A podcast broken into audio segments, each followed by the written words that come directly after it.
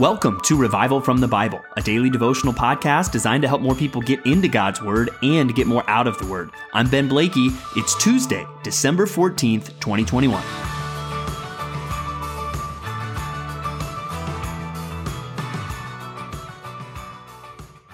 A few years ago now, I put on a retreat with one of my brothers across a few churches, and the theme of the retreat was really the Psalms. We called the retreat Oh My Soul. And it really was meant to look at the Psalms as how they really cover the full range of human experience. Uh, you get the highest highs and the lowest lows, uh, really all in the book of Psalms. I wrote a song for the retreat where the chorus says, From the heights I will praise you, from the depths I will trust you. And just how we get the heights and the depths as we have journeyed through the Psalms. And here we're coming down the stretch of our Bible reading plan for the year. We're coming down the home stretch of the Psalms. And so we've really seen those highest of highs and lowest of lows. And today we come again to a Psalm that hits at a low point. Even it says in the introduction, it says, a maskil of David when he was in the cave a prayer. Now, it likely means when he was in the cave, literally, in, in the most literal way, he was hiding in a cave. So, very likely a time when he was on the run from King Saul. And he's stooping to that level of hiding out in a cave. And you also can see, while it is literal, in many ways, you can see that figuratively. There's times where your life, it feels like you're in the cave. You're in a dark place. It, things are tough. And here we get a sense just of what is the cry of somebody that seeks God in those moments. And one thing we're going to see in a couple passages today is I love how the Bible is real. Uh, it does not, contrary to what a lot of people think, just try to slap this nice coat of paint on life and make everything look nice and rosy and good. No, it acknowledges the difficult. It acknowledges the struggle. Um, it acknowledges the depths and the caves of life that we may find ourselves in. And so let's just read this psalm together, uh, these seven verses. It says, With my voice, I cry out to the Lord. With my voice, I plead for mercy to the Lord. I pour out my complaint before him. I tell my trouble before him. When my spirit faints within me, you know my way. In the path where I walk, they have hidden a trap for me. Look to the right and see, there is none who takes notice of me. No refuge remains to me. No one cares for my soul. I cry to you, O Lord. I say, You are my refuge, my portion in the land of the living. Attend to my cry, for I am brought very low. Deliver me from my persecutors, for they are too strong for me. Bring me out of prison, that I may give thanks to your name.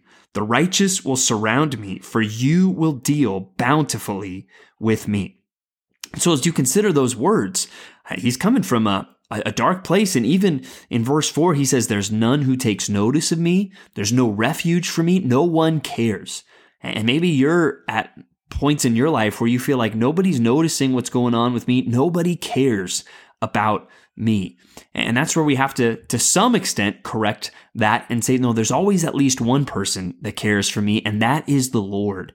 And I can cry to him. And even there's beauty in that expression, my portion in the land of the living. And that's a phrase we see uh, used throughout the, the, the, Psalms, this idea of God being my portion, and really a sense of God being all I have, and God being all that I need. And even if it feels like I've got no one else, if I have God, that is my portion. Ultimately, He is my inheritance. So we always have something to hold on to. We always have some place to run to in those times. And so cry out to God today. And that's where some of us might feel like we're really in the depths. Some of us might not feel we're not that low, but we, we still have those moments where we cry out to the Lord. We have someone that we can cry to. And if you feel alone at times, you can see it. That's right there in the Bible. That's not something, whoa, if you're a Christian, you'll never be alone. And just this rosy picture. No, there's going to be moments where eh, that's how you feel. But in those moments, there still is truth that there is a refuge, there is a portion for the people of God in Him. And so look to him today and have that heart today uh, and be encouraged uh, by what you see in Psalm 142. Another encouraging passage that also paints a picture that uh, life will not be easy is the end really of this upper room discourse in John 16 verses 25 through 33. And again, from kind of the end of chapter 13 until now, Jesus is having this dialogue with his disciples uh, and really preparing them for the time that is to come. And it all wraps up in verse 33 with him saying, I have said these things to you that in me you may have peace. In the world you will have tribulation, but take heart. I have overcome the world. So there again, we see a realistic picture that as a Christian, we should expect tribulation. We should expect uh, trials. Uh, we should expect that there will be hard things in life. And Christianity doesn't promise hope by removing all of that from the equation in this life, but it offers peace, it offers courage now. And it's rooted really in Jesus Christ because he has overcome the world. Are you holding on to that today? If you are experiencing tribulation, are you focusing on the fact that Jesus has overcome the world? And another encouraging thing um, that we're reminded of is even in verse 27 For the Father himself loves you because you have loved me and believe that I came from God. Just that the Father loves uh, the people that have put their faith in Christ.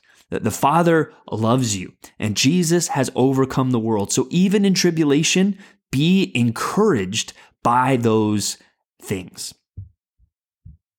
Next, let's go back to these images that we see in Revelation chapter 13. And uh, today we're looking at verses 11 through 18. And there's a second beast that has two horns, horns like a lamb, and it spoke like a dragon. And uh, this beast really refers to what many refer to as the false prophet. It seems to be you'll have that first beast, a picture of the Antichrist who will have authority uh, during that time of tribulation. Uh, but then this second beast seems to be kind of a servant of that first beast, pointing to that first beast. But then we get to really what we call and you hear referred to as the mark of the beast. And it says in verse 16, also it causes all, both small and great, both rich and poor, both free and slave, to be marked on the right hand or the forehead, so that no one can buy or sell unless he has the mark. That is the name of the beast or the number of its name. This calls for wisdom. Let the one who has understanding calculate the number of the beast, for it is the number of a man, and the number is 666. But notice what comes right before that. Uh, because you'll hear people talk about the mark of the beast, and even people will point to things in the world. And I've seen this for various things, uh, really going back my entire life. People talking about, oh, is this the mark of the beast? And that's where I, I think anything I could look at in the world right now or in my lifetime, I would say uh, no, because verse 15, or, or, yeah, verse 15, it says, and it was allowed to give breath to the image of the beast so that the image of the beast might even speak and might cause those who would not worship the image of the beast to be slain. And it seems that there's this connection, uh, really not just with th- this mark. It's not just something, hey, you need this if you're going to do business. It seems like this mark is in some way a statement of loyalty or even of worship to the beast. And that's why I think we clearly see those um, that are following Christ cannot take this mark of the beast because it's not some neutral thing. It is a clear sign of loyalty uh, to the beast who is claiming uh, all these uh, blasphemous things. It's a mark of worship to him. That's what we see, I think, in Revelation uh, chapter 13. And I do think when you look at headlines, though, uh, when you think about this image and, all these things, you do see things saying, hmm, the, the technology seems to be in place, right? This mark on the right hand or the forehead. I see the world going to a place where that could be a reality. But when that comes in that time of tribulation, it does seem that uh, accepting that mark is a clear connection of loyalty and even, I would say, of worship to the Antichrist. And that ultimately is the reason we see that no, that the people that their names are written in the book of life, they are not taking that mark. Uh, so some interesting things that we see there in Revelation chapter 13. Finally, we wrap up the book of Hosea today with chapters 11 through 14. And here we've seen a lot of God's heart in this book. We see the justice of God and his wrath towards sin, but also we see the mercy of God and the forgiveness of God. And you see some flashes of that again today, uh, all those aspects, but even you see the love of God there in chapter 11, especially in verse 8, where he says these words, How can I give you up? O Ephraim? How can I hand you over, O Israel? All right, we see Ephraim, it was a, one of the tribes, and lots of times that northern kingdom of Israel, sometimes because Ephraim was the biggest tribe that was a part of that group, could be used almost as a stand in uh, for the nation of Israel. So he's saying, How can I give you up? So even though judgment is coming, you see God's heart breaking uh, for these people. And then chapter 14, you see just this call to repentance right there in verse 1. Return, O Israel, to the Lord your God, for you have stumbled because of your iniquity. Or, uh, you know, the promises that he would uh, make in response to that repentance in verse 4 I will heal their apostasy. I will love them freely, for my anger has turned from them. I will be like the dew to Israel. He shall blossom like the lily. He shall take truths, take root like the trees of Lebanon. You see that heart that God has for sinners to repent. And I hope that's something that is uh, comforting to us. I hope that's something that we even model that while we can feel that the anger and the frustration towards the wickedness and the evil that we see in the world, that we would also have a heart that cries out for people to repent, to turn away from their wickedness and to know the mercy of God. And hopefully that's something that we see and something that we learn from the book of Hosea. Again, the book of Hosea, uh, not the most rosy picture in the world, talking about spiritual adultery, uh, telling this prophet to go and, and marry a prostitute, right? Uh, but we see God's love in all of that. And we're reminded life is not always rosy as a Christian. There are times where you are crying out from the cave, times where you are crying out from the depths. But there we have a God who will listen. We have a God who is our portion. Let's trust him today. Thanks for digging into God's Word with me today on Revival from the Bible. For more resources, check out revivalfromthebible.com. To learn more about Compass Bible Church Treasure Valley, go to compassbible.tv. The grace of our Lord Jesus Christ be with you.